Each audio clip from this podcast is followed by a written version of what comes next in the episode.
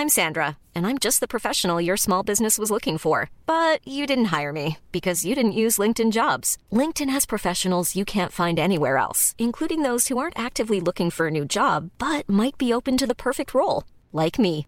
In a given month, over 70% of LinkedIn users don't visit other leading job sites. So if you're not looking on LinkedIn, you'll miss out on great candidates like Sandra. Start hiring professionals like a professional. Post your free job on linkedin.com/people today.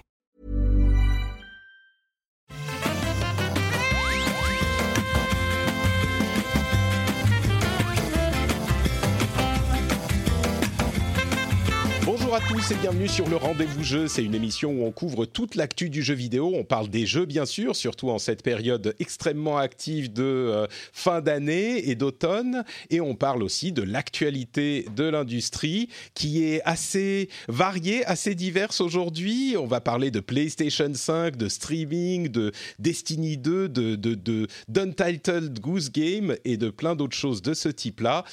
Et bien sûr, on ne peut pas éviter la grande controverse qui nous occupe tous et toutes depuis euh, des jours maintenant, le euh, conflit, les discussions qui ont lieu autour de Hearthstone et de la rela- relation de Blizzard avec la Chine. On va expliquer tout ça. Euh, je commence par me présenter. Je suis Patrick Béja et j'ai le grand plaisir de recevoir aujourd'hui deux personnes qui sont là pour la première fois dans l'émission. Commencer avec Eva, Eva Martinello. Bonjour et bienvenue dans l'épisode. Merci. Euh, on va, on va euh, aussi présenter Claire Léger qui est là également. Bonjour Claire. Bonjour. Alors, avant de commencer à parler des sujets sérieux, euh, j'aimerais que vous nous disiez en quelques mots, que vous vous présentiez pour que les auditeurs sachent un petit peu d'où vous venez. Euh, Eva, on va commencer par toi peut-être. Qui es-tu? Donc, euh, moi, je suis pigiste euh, pour Gameblog notamment et Sport en anglais. Et euh, donc, je me spécialise dans les jeux vidéo et plus en particulier l'e-sport et les jeux compétitifs et les FPS. D'accord. Super, merci Eva. Et Claire, que fais-tu toi? Alors euh, moi je suis producteur, je travaille depuis euh, une bonne quinzaine d'années maintenant dans le formidable univers du jeu vidéo français.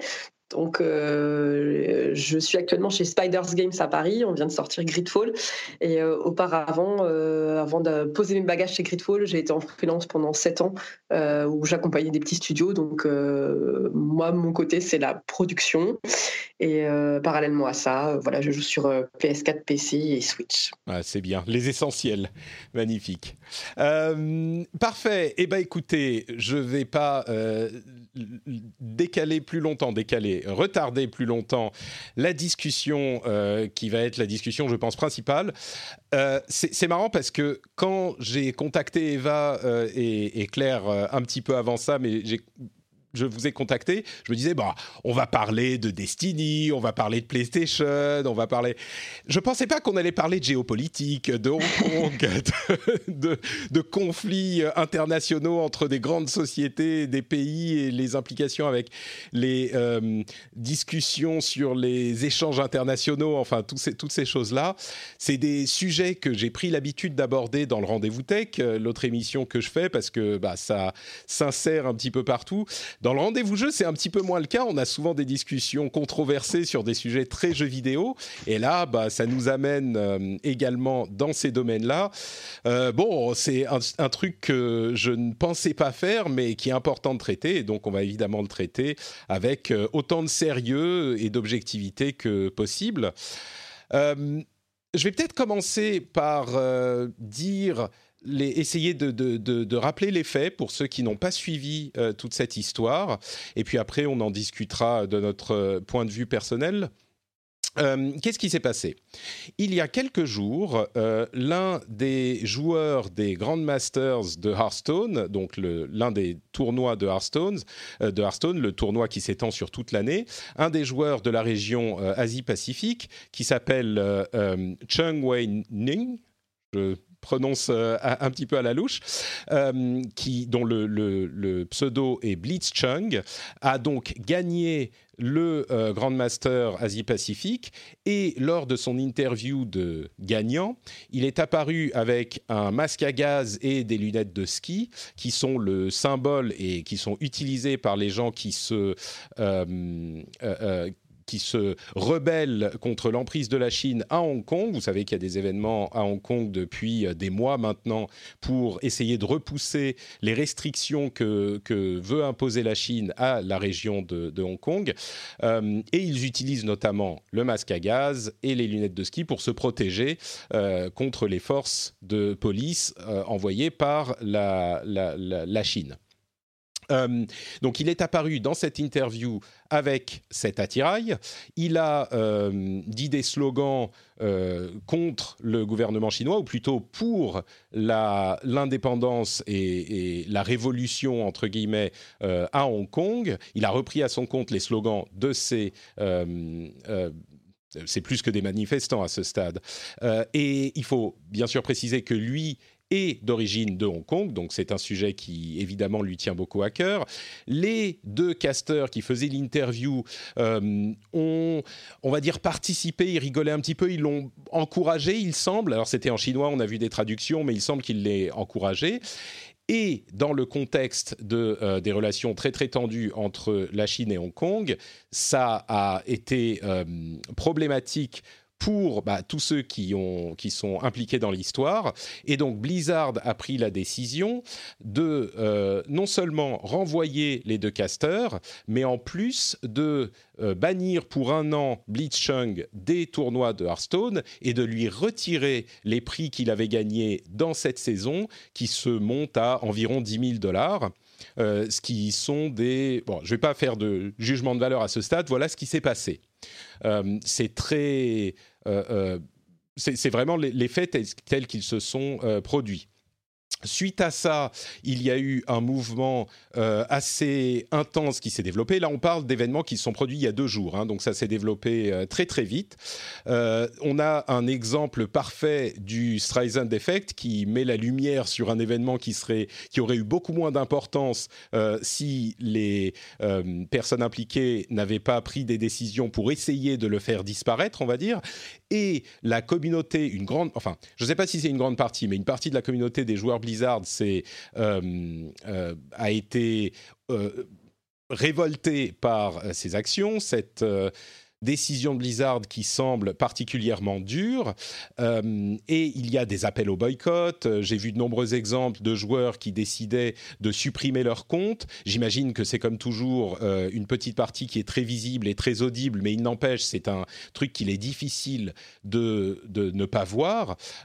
c'est dans le contexte d'événements internationaux beaucoup plus important encore. Euh, on sait qu'il y a le, conflit, évidemment, entre la Chine et Hong Kong qui dure depuis des mois, euh, qui est le, les tenants de la chose sont euh, la l'autorité de Hong Kong sur des, régions, pardon, l'autorité de la Chine sur des régions et des zones comme Hong Kong ou euh, d'autres zones euh, de, la région euh, qui sont en jeu, puisque Hong Kong fait un petit peu figure d'exemple aujourd'hui. il y a l'anniversaire du Parti communiste en Chine, je vous disais, hein, c'est une question de géopolitique et des questions compliquées. Je suis pas un expert, donc je fais de mon mieux. Hein. J'espère que je dirai pas trop de bêtises, mais l'anniversaire du Parti communiste qui arrive, les 70 ans qui arrivent bientôt, donc Xi Jinping qui euh, veut mettre l'image la plus forte euh, de son pays en avant. Il y a la guerre commerciale entre les US et euh, la, Chine qui bat son plein, et on peut imaginer que ces événements euh, font figure de coups de semonce pour la Chine également, pour euh, montrer qu'ils euh, ils, bandent leurs muscles, on va dire. il y a eu d'autres événements de ce type avec la NBA, dont un des joueurs a fait des commentaires en soutien aux manifestants à Hong Kong et la NBA euh, a d'abord dit que, enfin, l'a d'abord désavoué puis soutenu, et ça a des conséquences euh, importantes sur la NBA, même si la NBA a un business en Chine qui existe, mais qui est peut-être un petit peu moins important euh, que d'autres. quoi d'autre? Il y a Apple, d'ailleurs, qui a d'abord refusé d'approuver, puis approuvé, puis maintenant retiré, suite à tes commentaires, de la Chine, une application qui aide les manifestants à éviter la police. la Chine a dit que cette application euh, comme toujours hein, dans ce genre de, situation, l'application permet aux euh, criminels de faire des exactions criminelles, euh, donc d'éviter la police et d'aller attaquer les, braves gens quand la police n'y est pas. Enfin bon, on, se doute bien de ce que ça veut dire en réalité. et donc Apple a fini aujourd'hui par ou hier par retirer l'application. Donc c'est un contexte qui est évidemment beaucoup plus vaste que simplement Blizzard et un euh, joueur de Hearthstone. Euh, et, ce contexte est important pour comprendre tout ce qui se passe. Voilà pour un résumé un petit peu euh, rapide de ce qui s'est des faits. Eva, je sais que tu as suivi un petit peu la chose. Mm-hmm. Qu'est-ce que qu'est-ce que tu penses de, de tout ça? C'est une question difficile, mais qu'est-ce que tu en penses C'est une question assez vaste, hein, forcément. Mais là, je comprends la volonté forcément de Blizzard de prendre cette décision parce que c'est pas seulement lié au fait de juste exprimer une opinion politique euh, dans une compétition où t'es pas censé euh, où t'es pas censé avoir ce genre de propos, mais euh, ce qui a fait que la sanction était aussi sévère, on sait tous que c'était parce que c'était ça concernait le conflit Hong Kong-Chine et que Blizzard a 5% qui qui appartient de ses parts qui appartient à Tencent, donc le géant chinois et qui a 12%, je crois, de ses bénéfices qui viennent euh, du, du marché chinois. Donc euh, forcément, euh, il y a des gros intérêts économiques en jeu vis-à-vis de ça. Ouais, c'est le, chiffre des 12 ou 13% Moi, j'ai trouvé ça. Euh, c'est difficile hein, de savoir combien vient de la Chine.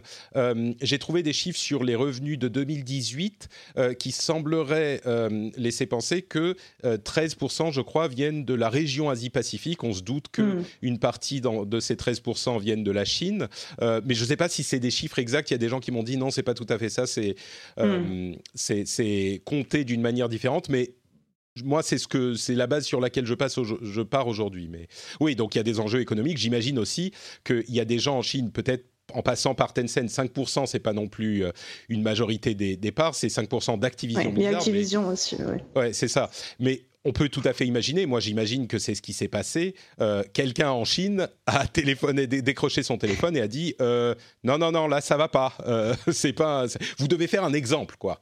ouais c'est ça. Ça me surprendrait pas. Ouais. Bah c'est ça qui fait qu'il y a autant de bruit autour, c'est la sévérité, l'ascension qui montre que oui, vraiment, ils ont voulu faire un exemple de ce joueur euh, en mode euh, personne ne doit, ne doit vexer euh, la Chine, quoi. Et mm. d'ailleurs, Blizzard a fait une lettre d'excuse, c'est la seule chose qu'ils ont fait en dehors de leur déclaration de sanctions, mais à la communauté chinoise. Donc leur excuse, c'était on respecte la fierté de votre pays, etc. Et euh, je pense que c'était pas forcément la meilleure chose à faire parce qu'effectivement, euh, en fait, ça a ramené en lumière tout le conflit Hong Kong-Chine. Maintenant, tous les gamers connaissent parfaitement, j'ai l'impression, le conflit. Donc, ça a beaucoup sensibilisé là-dessus. Et en plus, le silence qui a suivi la sanction complètement démesurée, ça fait que forcément, euh, pour moi, ceux qui veulent censurer les gamers, euh, je pense que c'est la pire décision à faire parce que forcément, ils vont vouloir troller et se faire entendre de toutes les façons possibles. Hmm. Donc, en plus des boycotts, il y a de plus en plus d'actions qui sont en cours. Et je pense que si Blizzard continue à garder le silence, vu que la BlizzCon arrive seulement dans deux ou trois semaines, en début novembre, euh, c'est possible que ça s'envenime jusqu'à leur euh, événement de l'année qui est le plus important pour eux et qu'il y ait des, des, des, contestations sur place là-bas, plus sur les streams où je pense qu'ils devront avoir une armée de modérateurs pour essayer de. Euh... D'enrayer le, Ouais, voilà, c'est ça. Ah, c'est mm. sûr que là, le, mouvement est carrément impossible à enrayer. Moi, je, je pense, comme toi, qu'ils vont devoir dire quelque chose. Le message dont tu parlais, le mot d'excuse, c'était un message qui a été envoyé sur Sina Weibo, le mm. Twitter euh, chinois, le Twitter en Chine, et c'était un, un un message qui était là aussi euh, assez, enfin extrêmement ferme, mais dans le sens du gouvernement chinois. C'était effectivement, euh, nous, nous sommes, euh, je, paraphrase, mais nous sommes horrifiés de ce qui s'est passé. Nous respectons la fierté de la nation chinoise et, et, nous sommes, enfin, c'était presque, nous sommes dégoûtés de ce qui s'est passé. Désolé, désolé, quoi. C'est ça. Et donc, oui, ça, ça a été immédiatement traduit et ça n'aide pas. le, ils sont mis dans une situation qui, à mon avis, était compliquée à ne pas créer, mais là, la situation, j'ai du mal à voir comment ils vont s'en sortir. J'imagine qu'ils vont devoir dire quelque chose, peut-être même que quand vous écouterez cette émission, il y aura un message qui, sera, qui aura été publié ou quelque chose, parce que T'as raison. Là, avec la BlizzCon et le, le, la, le bad buzz qu'ils ont eu à répétition depuis la dernière BlizzCon entre Diablo Immortal, mmh. euh, les, euh, les, les euh, licenciements qu'il y a eu en début d'année. Mmh. Ah bah, en tant que journaliste, maintenant, on sait que chaque année, ceux qui vont faire les plus gros bad buzz, ça va toujours être Blizzard. C'est ça. Voilà. Là, on a. Et, et je pense que la BlizzCon, c'était l'occasion de redresser la barre avec des grosses annonces. Je pense qu'il y en aura. mais là, ça va être complètement je pense, je ne vois pas comment il pourrait empêcher que ça soit envahi par euh, qu'est-ce qui se passe avec la Chine. Hmm. Donc, euh, Claire, est-ce que tu as un avis sur la chose? Alors, il y a des choses où je suis complètement d'accord avec euh, ce que disait Eva sur le, sur le positionnement économique en fait de, de Blizzard. C'est évidemment très difficile. C'est un marché important la Chine pour tous les éditeurs maintenant. Euh, donc euh, c'est normal qu'ils ne souhaitent pas euh, afficher une, enfin que une, opinion personnelle. après, là pour moi c'est compliqué et où j'ai du mal à me faire une opinion, c'est que pour moi le jeu vidéo c'est une sorte de média. et du coup, bah, dans un média, on doit pouvoir aussi dire ce qu'on pense. après, le fait que ce soit dans le cadre d'un événement organisé par Blizzard, euh, ça pose les choses un peu différemment de si c'était juste un, streamer sur euh, Twitch qui même enfin même un streamer populaire sur Twitch qui dirait quelque chose euh, de politiquement engagé. du coup, en fait, pour moi, le, mon opinion personnelle, c'est que je trouve que le streamer a eu raison de donner son avis si c'est quelque chose euh, qui lui tient à cœur parce que bah, c'est aussi le pour moi c'est aussi le rôle d'un média euh, par contre le lieu est discutable et en plus effectivement il y a, y a toutes les polémiques qui sont liées à, euh, aux règles que les participants s'engagent à respecter qui fait que a priori, alors personnellement, j'ai pas lu hein, le, détail de, des règles. Ah, je vais te, je vais te dire, c'est très simple. En gros, euh, c'est dans le règlement effectivement des tournois. Euh, Blizzard se réserve le droit, et j'imagine que c'est la même chose pour tous les tournois qui sont organisés par des grandes sociétés. Blizzard se réserve le droit de euh, de, punir ou de supprimer les, les, d'annuler la participation des joueurs en gros pour quelque raison que ce soit. Ils disent euh, ne, il ne faut pas euh, euh, heurter l'image de Blizzard ou du jeu ou d'afficher d'opinion politique. Et en même temps, ils disent, vous pouvez vous exprimer, et le, le, les, quelques articles plus loin, c'est genre, mais faut rien dire de mal, en gros. En gros, c'est un moyen de dire, bah, on a pris une décision, mais c'était dans les règles. Ce qui est, d'une certaine manière, compréhensible parce que je pense pas qu'ils veuillent que euh, tout leur tournoi se transforme en euh, à chaque fois il y a un euh, quelqu'un qui arrive en disant pro Trump ouais super Trump il faut faire ça.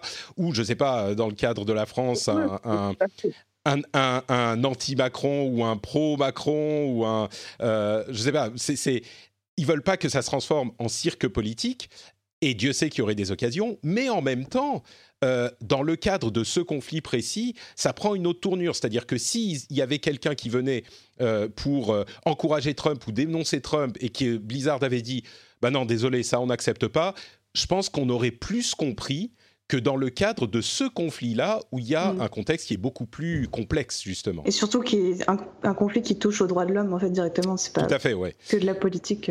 Oui, complètement. C'est un et, là, je, pense qu'on arrive à, un élément du problème essentiel qu'on n'a pas encore évoqué, c'est la situation de la Chine, euh, qui est au-delà du conflit qui les oppose à Hong Kong, euh, un pays qui est, euh, bah, sans se mentir, un pays qui est une, on va dire, j'allais dire semi-dictature communiste, mais qui, qui va de plus en plus vers la 100% dictature.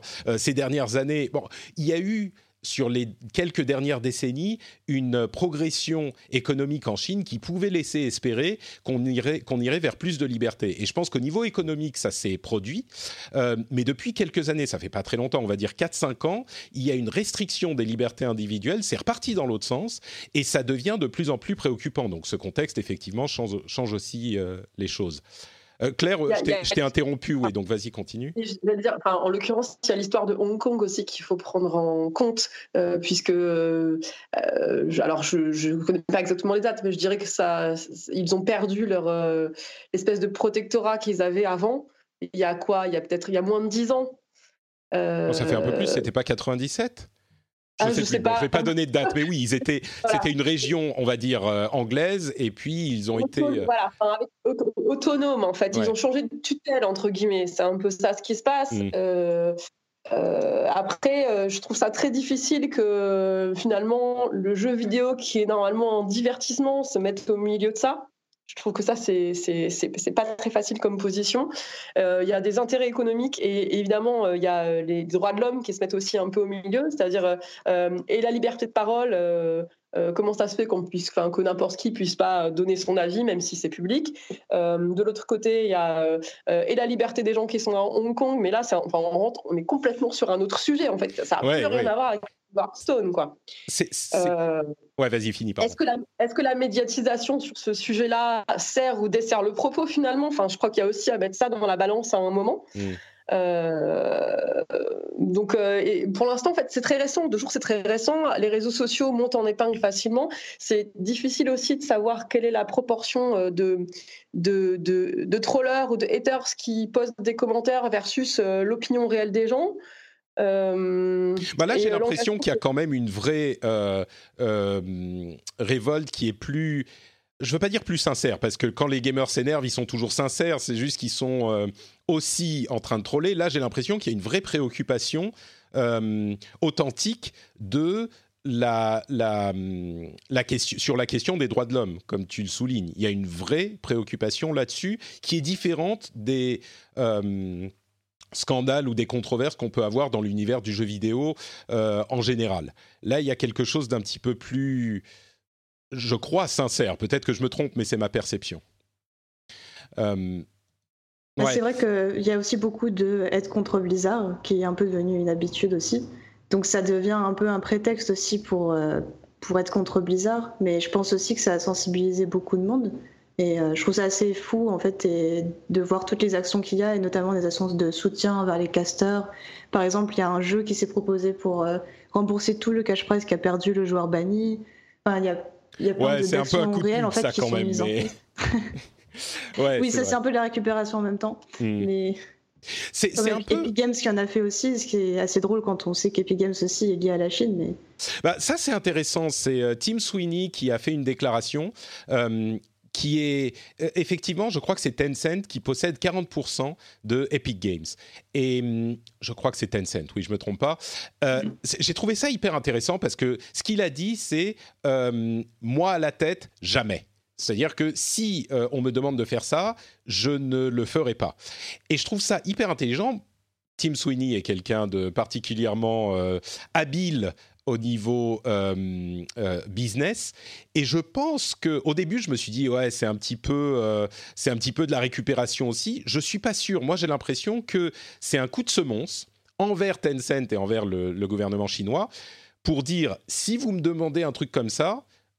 moi, je démissionnerai, de manière à ce qu'ils n'osent pas le demander en quelque sorte. Peut-être qu'ils feront quand même, mais le fait de préempter une demande de ce type, c'est genre oui, oui, on est peut-être tenu à 40%, et c'est pas la majorité, mais on est peut-être tenu à 40% par Tencent, mais vous avisez pas de le demander parce que euh, ça ne passera pas avec moi. Ce qui pourrait permettre de le, de, d'enrayer la, chose avant même que ça se produise. Il y a eu plein de choses qui sont passées. Il y a, euh, en plus des joueurs qui appellent à un boycott et, et qui suppriment leur compte, euh, il y a des joueurs de Hearthstone d'une équipe de collège, je crois, d'université, de, qui ont mm. euh, affiché leur soutien. Il y a un caster officiel de Hearthstone qui a dit qu'il démissionnerait à moins que quelque chose change. Il a dit qu'il démissionnait, Brian Kibler. il y a un mouvement assez intéressant de soutien à Hong Kong qui ont coopté Mei, le héros chinois de Overwatch, pour en faire un symbole euh, de, la, de la révolution, entre guillemets, de Hong Kong contre la Chine, ce qui met bien sûr euh, Overwatch dans une position compliquée, parce que si ça en fait un symbole, si le personnage devient un symbole, qu'est-ce qui se passe? Ils vont supprimer Mei du, jeu en Chine ou c'est compliqué à gérer, mais c'est très malin? Oui, Claire? Peut-être peut qu'ils vont le reskiner, ils vont peut-être demander pour le territoire que ce soit reskiné. Je veux dire, ce serait pas la première fois que. C'est vrai qu'il y a des règles. La Chine demande euh, à changer euh, pour leur territoire, pour que les jeux soient autorisés sur leur territoire, euh, des contenus à l'intérieur des jeux, quoi. Ouais. Bon. Il y, a, il y a, effectivement, c'est très fréquent. Je me souviens de, je crois que c'était PUBG Mobile ou un truc comme ça qui a été renommé euh, le jeu Game du patriotisme. For Game for Peace, voilà, Game, Games for, Game où, Peace. Où tout change et quand tu tues entre guillemets des personnes, ils te, ils te font juste un geste en disant au revoir et du coup personne ne meurt. c'est intéressant. Euh, ouais, tout ça pour. Je, je, vais en venir à mon à mon opinion sur la chose. Euh, je voudrais préfacer ça. Ça fait presque une demi-heure qu'on parle de ça, donc on va, on va conclure. Je voudrais préfacer mon opinion par euh, quelques mentions. D'abord, euh, je pense que la plupart des auditeurs le savent, mais j'ai travaillé pour Blizzard pendant cinq ans. J'étais très fan. J'ai commencé ma carrière de podcasteur avec un podcast sur World of Warcraft. J'ai travaillé pour eux. Je suis très fan de tous leurs jeux. donc ça, ça, gardez ça à l'esprit quand je dis ce que je dis. Moi, je pense que je suis. Euh, j'essaye d'être neutre et objectif dans, toutes mes analyses, que ce soit dans euh, le rendez-vous jeu ou dans le rendez-vous tech ou dans le Phileas Club, par exemple. J'essaye toujours de prendre euh, les, faits d'un problème et d'essayer d'aller au cœur des choses avant d'émettre un jugement quand je parlais de, je sais pas moi, de la question de la, du lancement de la Xbox One, par exemple, le mouvement, je me méfie des mouvements de foule, en particulier dans l'univers des, gamers. Euh, j'ai tendance à me, à me dire, euh, à, à, pas prendre le contre-pied, mais à m'en méfier. Et par exemple, quand je parlais de la Xbox One, il y avait un mouvement très fort contre, et pour moi, le problème euh, de la Xbox One, c'était la manière dont ça a été présenté, mais l'idée de base qui a été très mal présentée, de dire les jeux euh, numériques, il faut qu'on puisse les échanger et les vendre. Euh, c'était une bonne idée de nous donner la propriété sur notre jeu numérique et ça a été complètement noyé dans l'annonce mal foutue et dans le mouvement des gamers et on voit aujourd'hui que cette question revient euh, au goût du jour et que les gens, le mouvement n'est plus forcément dans le même sens avec la décision de, du tribunal euh, européen sur la revente de jeux. Il y a plein de sujets comme ça. Le Gamergate, par exemple, je ne suis pas juste allé voir euh, quelques tweets euh, ignobles sur Twitter. Euh, je suis allé regarder ce qu'il y avait vraiment derrière. Et bon, il se trouve qu'au final, sur le cas du Gamergate, j'étais effectivement un petit peu horrifié de ce qui s'est passé.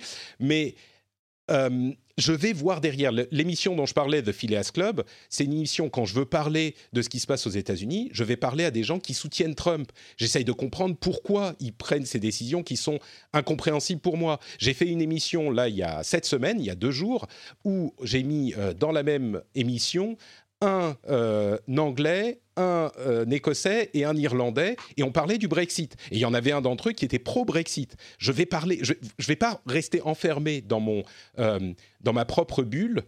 Je vais vraiment essayer de comprendre ce qui se passe. Et c'est ce que je fais aussi dans le milieu généralement un peu, un peu plus léger du jeu vidéo. Quand on parle de lootbox, quand on parle de l'Epic Game Store, j'essaye vraiment d'aller au bout des choses. Bref, tout ça pour dire que j'essaye peut-être que vous n'êtes pas d'accord avec mes opinions, euh, je parle à mes chers auditeurs, mais j'essaye vraiment de, comprendre le contexte et d'analyser les choses froidement.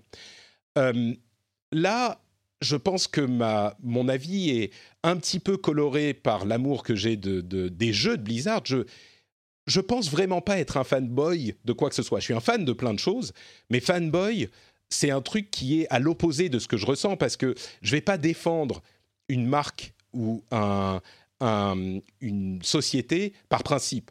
Euh, si j'étais, euh, je jouais plutôt sur sur Xbox à une époque, je joue plutôt sur PlayStation maintenant. Blizzard, j'adore leur jeu, j'adore la boîte parce que j'adore leur jeu, pas parce que j'adore la boîte. La boîte, je m'en fous. Euh, c'est complètement séparé de l'amour que j'ai du travail qu'ils font. Et le, le, il y a quand même une, un passif qui est positif envers Blizzard. Je parlais du Gamergate tout à l'heure. À une époque, quand je travaillais chez Blizzard, j'avais quelques semaines avant mon départ, c'était en 2014, au mois d'octobre, j'avais envoyé un mail à, Mike Morheim directement, c'est un truc que je faisais pas souvent bien sûr, j'ai dû le faire une fois euh, dans ma vie, en lui disant est-ce que vous pensez pas qu'on pourrait euh, parler du Gamergate ou en tout cas évoquer ces problèmes lors de la BlizzCon? Ça serait une super occasion de montrer le soutien, euh, de défendre les idées de condamner d'une certaine manière le Gamergate.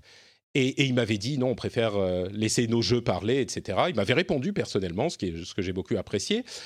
Et il s'est trouvé qu'au final, il avait dit quelques mots euh, lors de la BlizzCon, ce qui m'avait fait exulter. J'étais hyper content de voir que la société que j'aime euh, s'était alignée sur ce type de, d'idées, ce qui est forcément un petit peu politique. On peut pas, on peut difficilement ne pas faire de politique, même quand on n'en fait pas, c'est un peu un acte politique. Mais c'est différent, je crois, quand on parle de, de ces sujets de société et de sujets de géopolitique générale. Mais au-delà de ça, le, la société a montré, je crois, euh, avec ces jeux où il y a l'inclusivité, la parité, en particulier avec Overwatch, qui sont exemplifiés dans le jeu, dans les actions, euh, plus que dans les paroles. Ils ont une visibilité des minorités dans leur boîte, en particulier euh, LGBTQ, qui, qui est plus forte, je crois, que dans de nombreuses autres grandes sociétés. Donc, à ce niveau-là, moi, j'ai, même si c'est une société et qu'il faut garder les choses euh, séparées, il y a effectivement quelques exemples qui sont euh, par le passé, quelques exemples qui m'ont euh, encouragé dans mon appréciation de la boîte. Ça a peut-être un petit peu changé ces derniers temps, mais je garde une certaine confiance et je me disais, cette année, avec la BlizzCon, on va voir où ça va aller. Je me dis, c'est presque cette année, au niveau des jeux, bien sûr, est-ce que vraiment ils ont encore à cœur de faire de bons jeux? Et c'était l'essentiel de ce que de ma réflexion sur la sur la société. Euh, aujourd'hui, avec ce, cette histoire, ça m'a forcé à euh, ma première réaction, c'était un petit peu bah, à quoi s'attendre quoi? Euh, une boîte qui a autant de business avec la Chine, qui est aussi grosse, bah, ils ne peuvent pas vraiment faire autre chose. c'est malheureux, je le regrette, mais ils peuvent pas faire autre chose c'est mécanique avec leur implication dans la société, avec les, projets développés. Il y a beaucoup de projets développés sur mobile qui seront peut-être bien ou peut-être pas bien, j'en sais rien, mais qui sont évidemment euh, orientés vers le marché chinois parce qu'ils jouent beaucoup sur mobile. Euh, ils vont beaucoup développer sur PC et sur console aussi. Il n'y a pas de raison de se priver, mais euh, c'est un gros engagement vers le marché chinois. Je me disais, c'est compliqué de faire, de faire autre chose.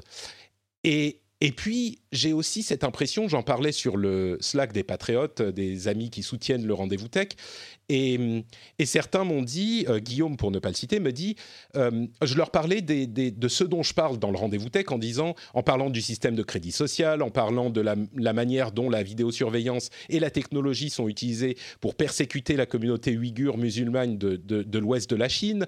Euh, et dans ce contexte, j'ai l'impression que tout le monde s'en fout, quoi.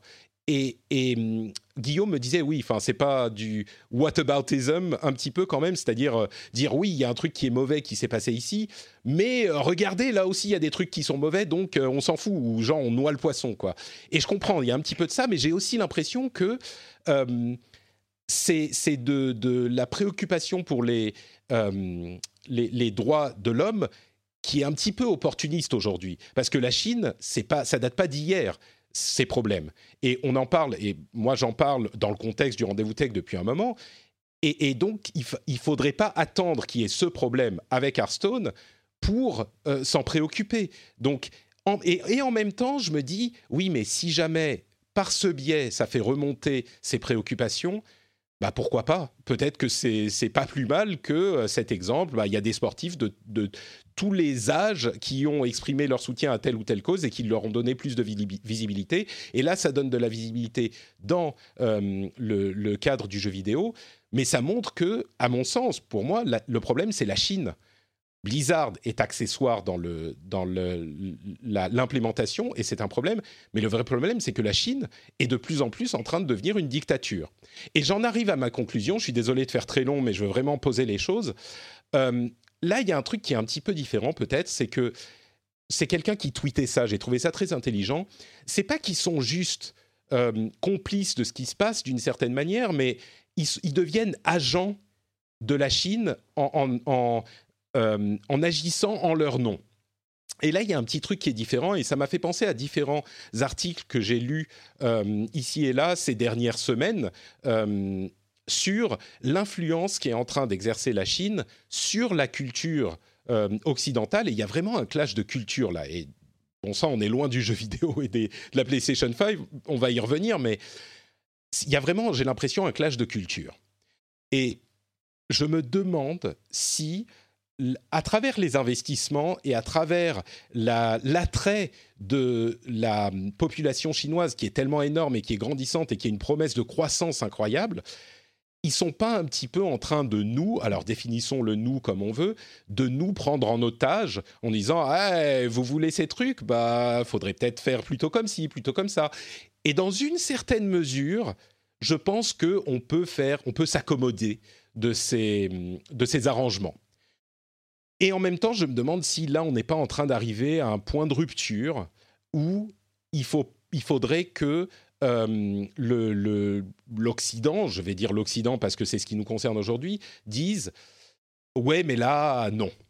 Est-ce que Blizzard n'aurait pas dû dire désolé, là, euh, on peut pas, ou faire les choses de manière différente, je sais pas, mais quitte à peut-être dire bah non, là, euh, si le risque c'est que le gouvernement chinois, parce que c'est vraiment, comme je le disais, c'est pas Blizzard contre euh.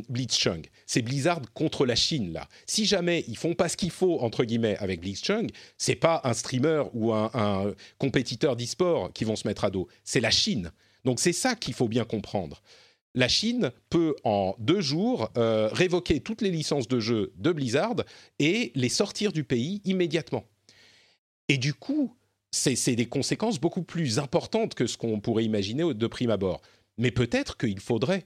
Peut-être que Blizzard devrait, euh, comme euh, ils, en font l'image qu'on a beaucoup montrée du World Always Needs More Heroes, peut-être que Blizzard devrait se lever et dire bah, désolé, non, là, euh, on peut plus. Et du coup, c'est un, un, coût énorme pour Blizzard financièrement. Mais peut-être qu'il faudrait, peut-être qu'il faudrait que ce mouvement soit initié dans, l'Occident. Alors ça ne veut pas dire euh, guerre ouverte avec la Chine, ça veut dire simplement, bon, bah, désolé, là on peut plus, et la Chine, j'imagine, se portera très bien sans Blizzard et sans les grandes euh, sociétés de, cinéma qui adaptent leurs films pour s'assurer que ça plaise au marché, chinois, sans les... Ils se porteront très bien, peut-être même, je ne sais pas, peut-être que ça serait à discuter, peut-être qu'ils...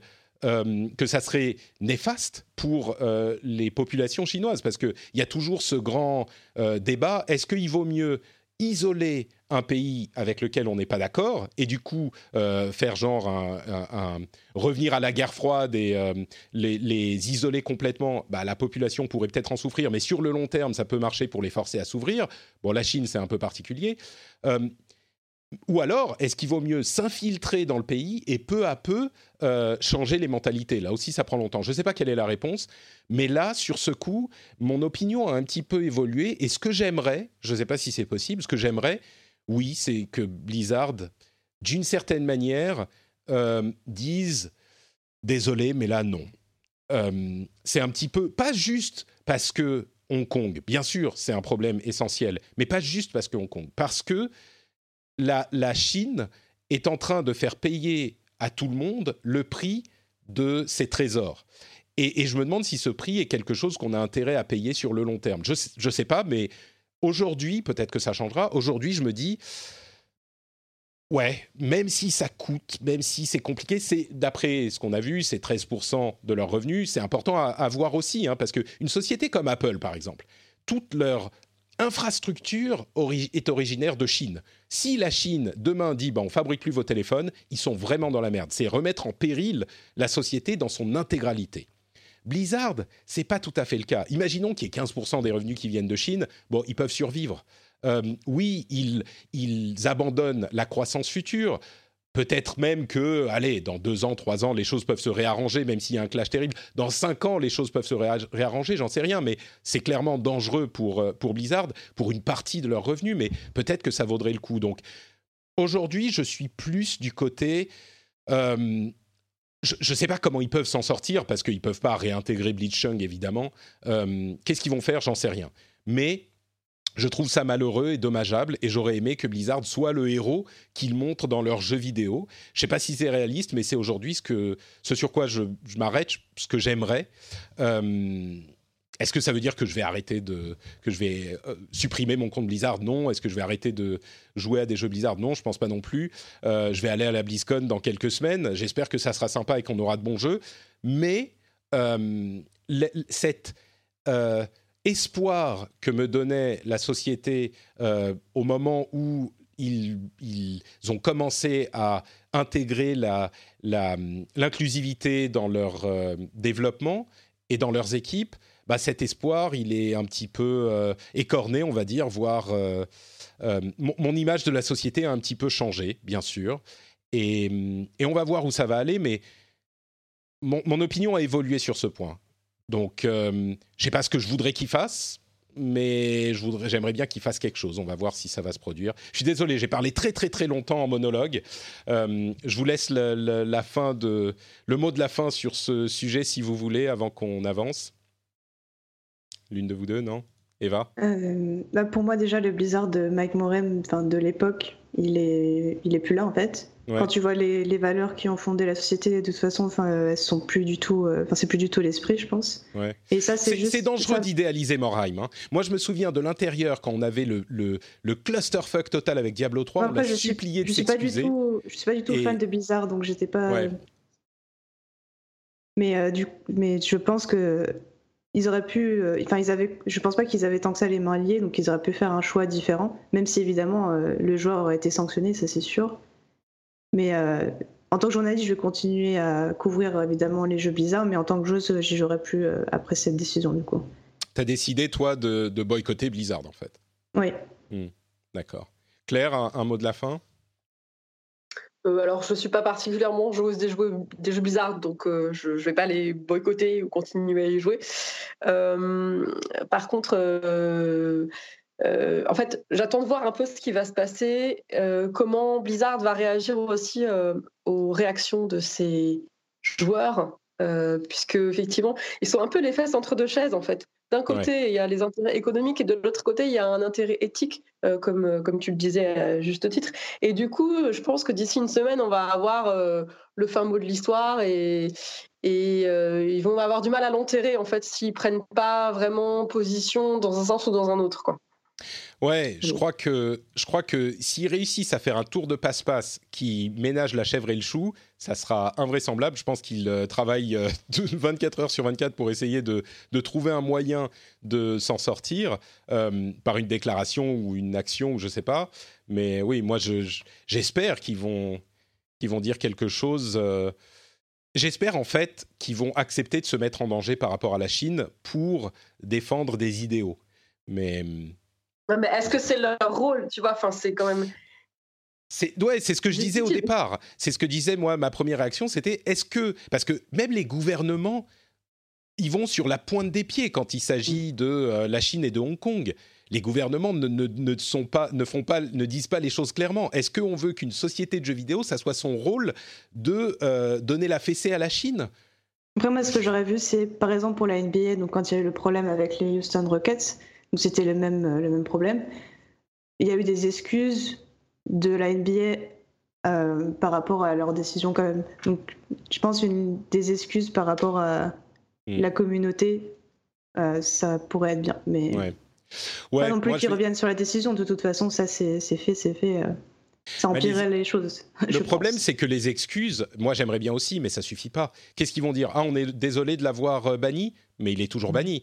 Euh, ah, il faudrait qu'ils disent, mais à l'avenir, on fera pas comme ça, ou je sais pas, tu vois, mais ils peuvent pas en même temps. S'ils disent à l'avenir, on fera pas comme ça, ils, invitent des messages politiques, et en particulier des messages politiques contre la Chine euh, dans toutes leurs compétitions, ce qui est compliqué aussi, et ce qui même, en dehors du fait que ça soit la Chine, comme on disait tout à l'heure, on veut pas que les tournois de Hearthstone ou de n'importe quoi se transforment en euh, quel est mon, le parti politique que je soutiens, c'est clair.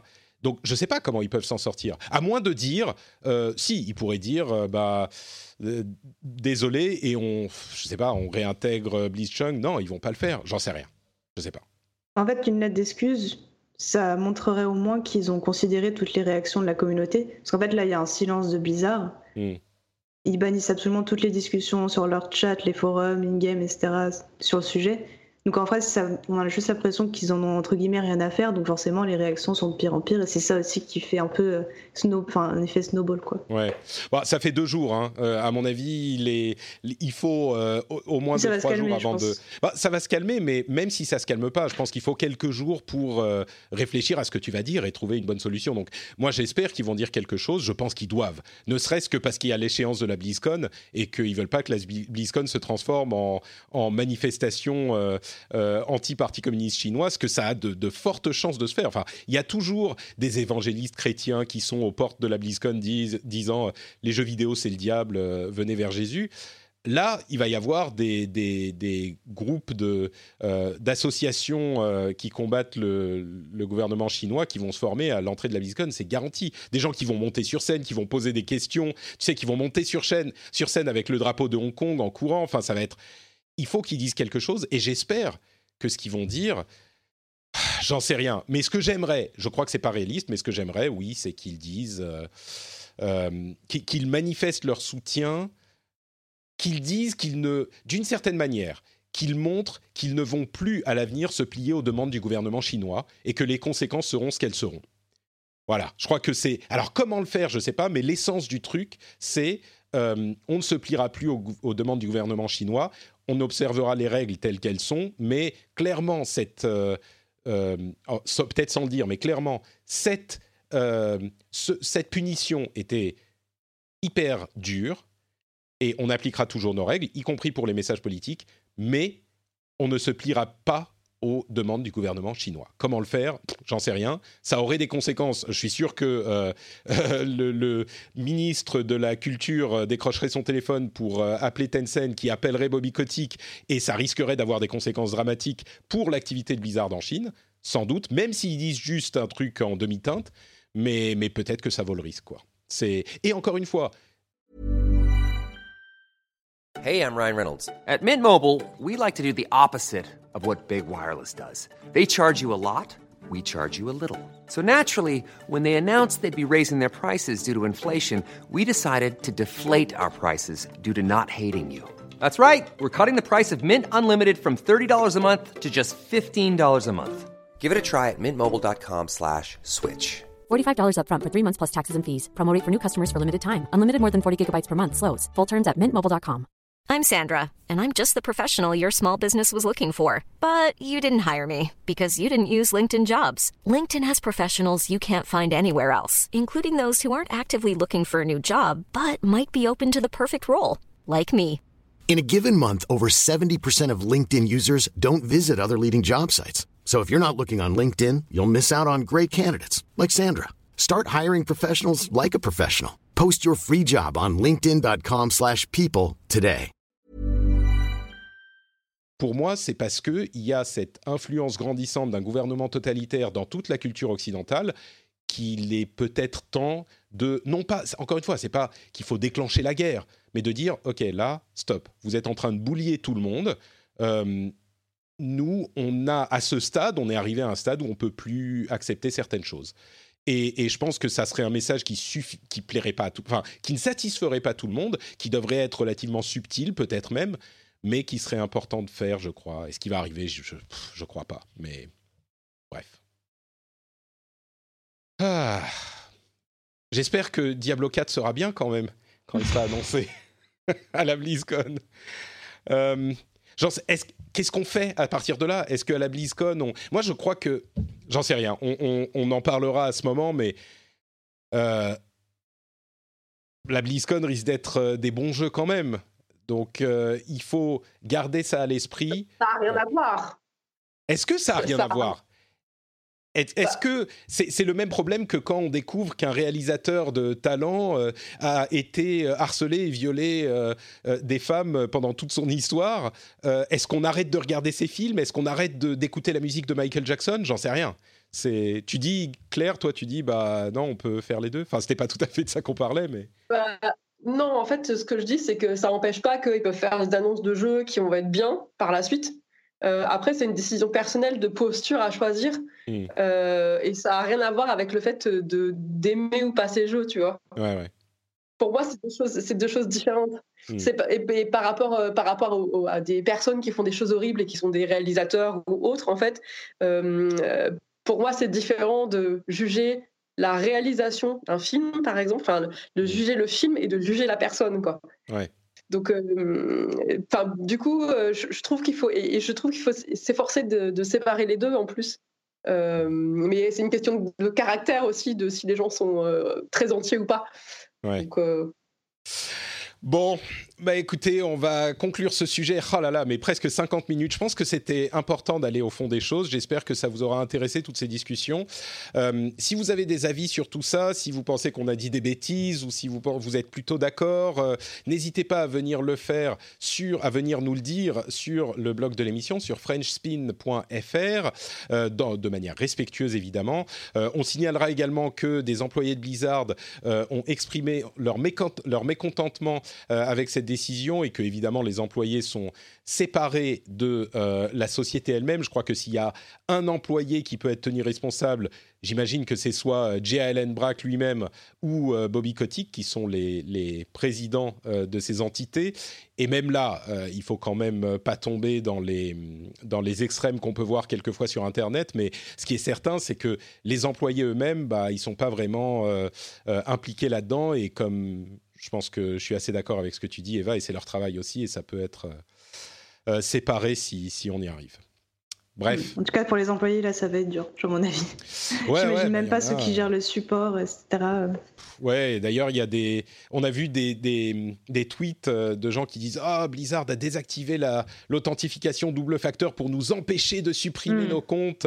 Alors, évidemment, moi, j'imagine que c'est euh, le, le, système qui a pas l'habitude. Il, y a une euh, surcharge du système par rapport au niveau habituel parce qu'il y a beaucoup de gens qui essayent de supprimer leur compte et donc le système fonctionne pas bien. Je pense que c'était ça parce que c'est redevenu la norme je crois, il y a quelques heures.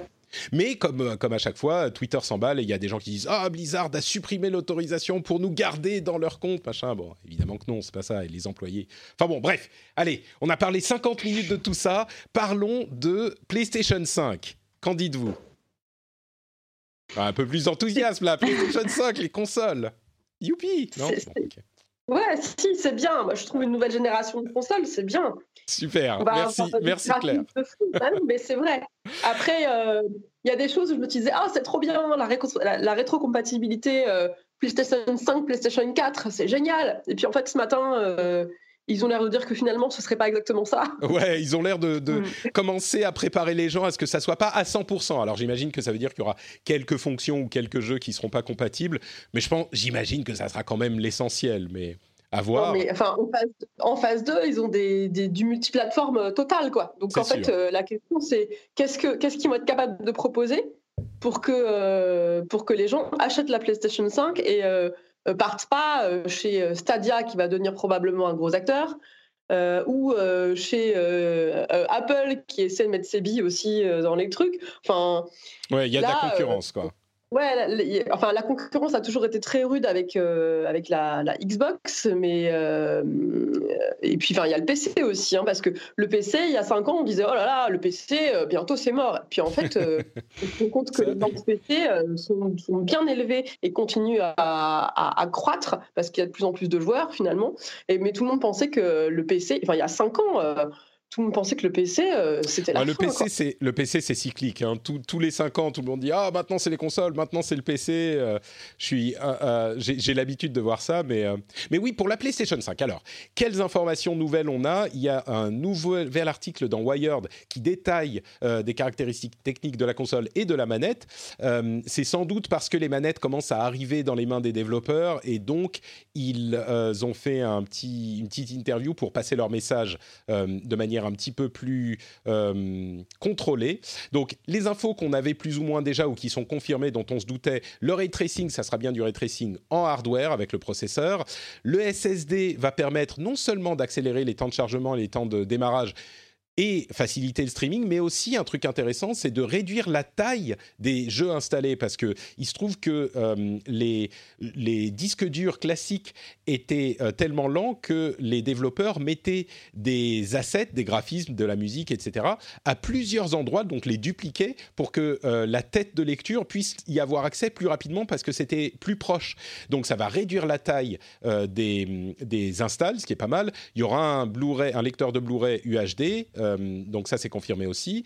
Il y a des choses comme les installations modulaires. On peut avoir euh, le, euh, la campagne solo et la campagne multi et, le jeu multi indépendamment l'un de l'autre et supprimer une partie à un moment si on a fini la campagne solo, par exemple. il y aura dans l'interface des données de, ce que font vos amis qui seront beaucoup plus précises et mises à jour en temps réel, genre votre ami est dans tel jeu en train de faire telle activité, si vous voulez le rejoindre, allez-y, c'est super cool. Euh, et la manette, des choses qui ont l'air convaincantes d'après le journaliste de, Wired, euh, c'est les gâchettes sur l'arrière de la manette qui, sont, qui ont un retour haptique et un euh, feedback adaptatif.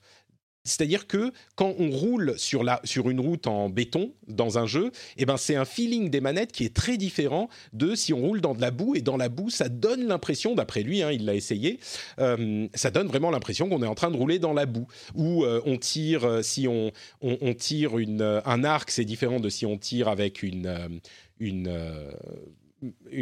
un pistolet, etc. etc. Euh, bon, j'aurais été sceptique, mais encore une fois, le journaliste a l'air très convaincu. Donc, euh, et c'est différent des retours, euh, des vibrations des manettes Xbox. C'est beaucoup plus poussé que ça. nouveau haut-parleur, USB-C, etc., etc. Et bien sûr, confirmation que ça s'appelle PlayStation 5 et ça arrivera en, pour l'année prochaine pour les vacances, enfin pour Noël 2020. Euh, donc voilà pour la PlayStation 5, des choses qui vous plaisent là-dedans? Eva, c'est vrai, j'attends de voir plus d'infos. Après, voilà, je suis joueuse PC avant tout. Donc, ça te euh, parle pas trop. C'est pas une console que j'achèterais, mais après, euh, c'est les consoles que je trouve les plus intéressantes en général, les PlayStation. Donc, je pense qu'ils ont encore plein de choses à nous annoncer. Donc, j'ai surtout envie, enfin, hâte de voir la suite. Bah là, ce qui est intéressant, c'est qu'il y a plein d'infos qu'ils ont fait passer comme ça, encore une fois sans doute parce que les développeurs auraient leaké autrement. Mais du mm. coup, je me demande ce qui reste à donner comme information. Euh, peut-être les jeux, c'est le truc le plus important. Oui, c'est surtout aux jeux auxquels je pensais. Mm, et après, euh, euh, alors personnellement, moi, quand j'ai vu les articles parler des interfaces haptiques en disant oui, alors il y a plusieurs niveaux sur les gâchettes de derrière. J'étais là, oui, alors appeler ça interface haptique, c'est peut-être un petit peu. Enfin, c'est un, bon mot pour euh, dire que ça va légèrement améliorer les sensations. Après, je peux me tromper, c'est-à-dire qu'on peut avoir vraiment une, une bonne, euh, une, enfin, une bonne sensation. Hein, euh, ça, j'attends de voir.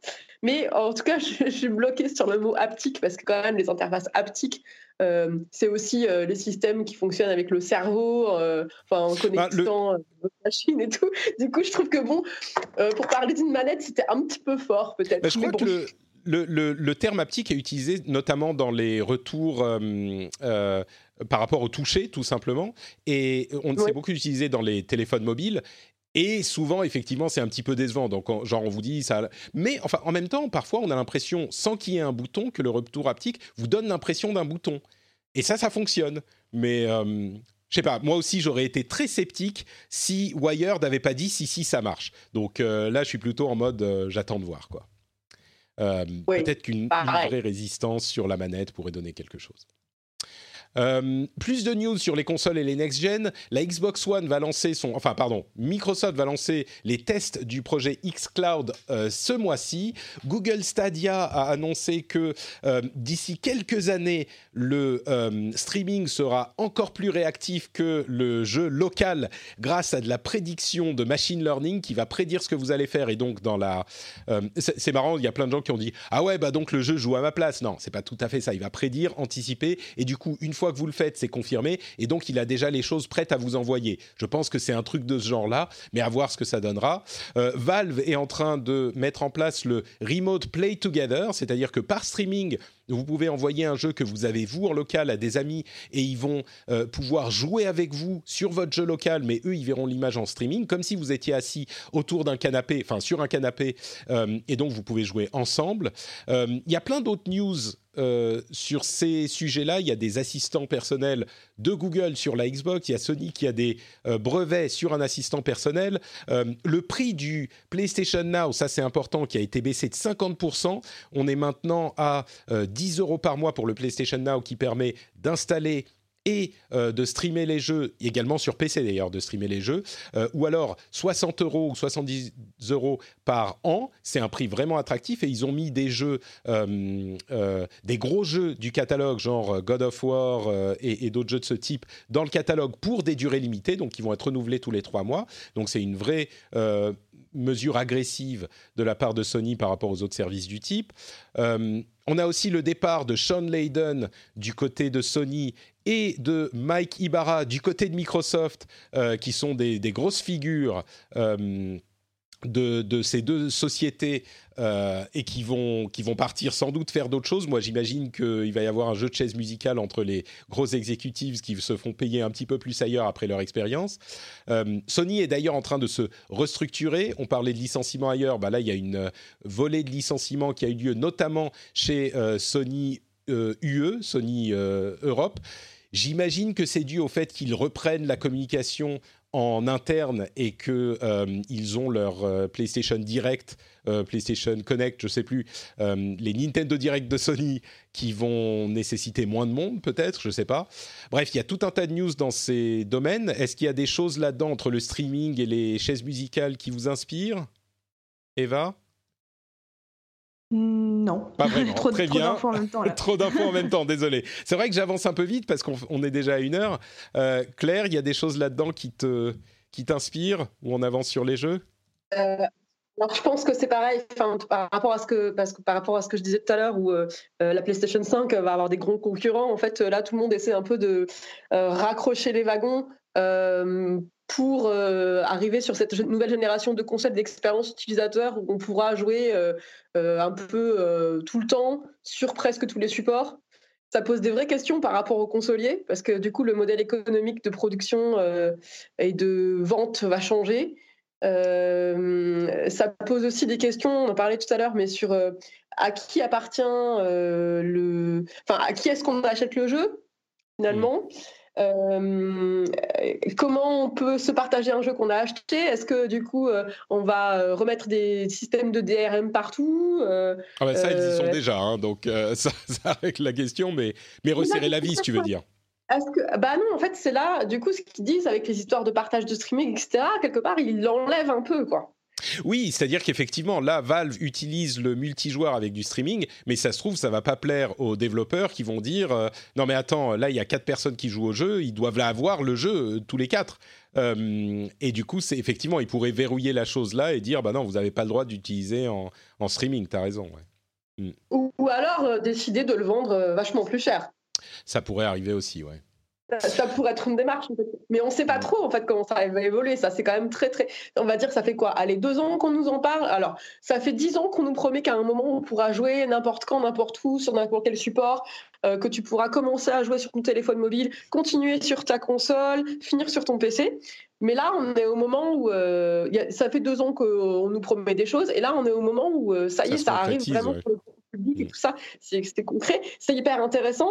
Euh, et en même temps, c'est quand même le, vraiment le saut dans l'inconnu, quoi. Ouais, ouais. C'est vrai que ça va tout changer et l'année 2020 va être le début de quelque chose d'hyper excitant. Moi, je suis euh, toujours euh, comme un, petit fou au moment où on change de génération de console. C'est vrai que ça, ça, ça fait, ça change beaucoup de choses.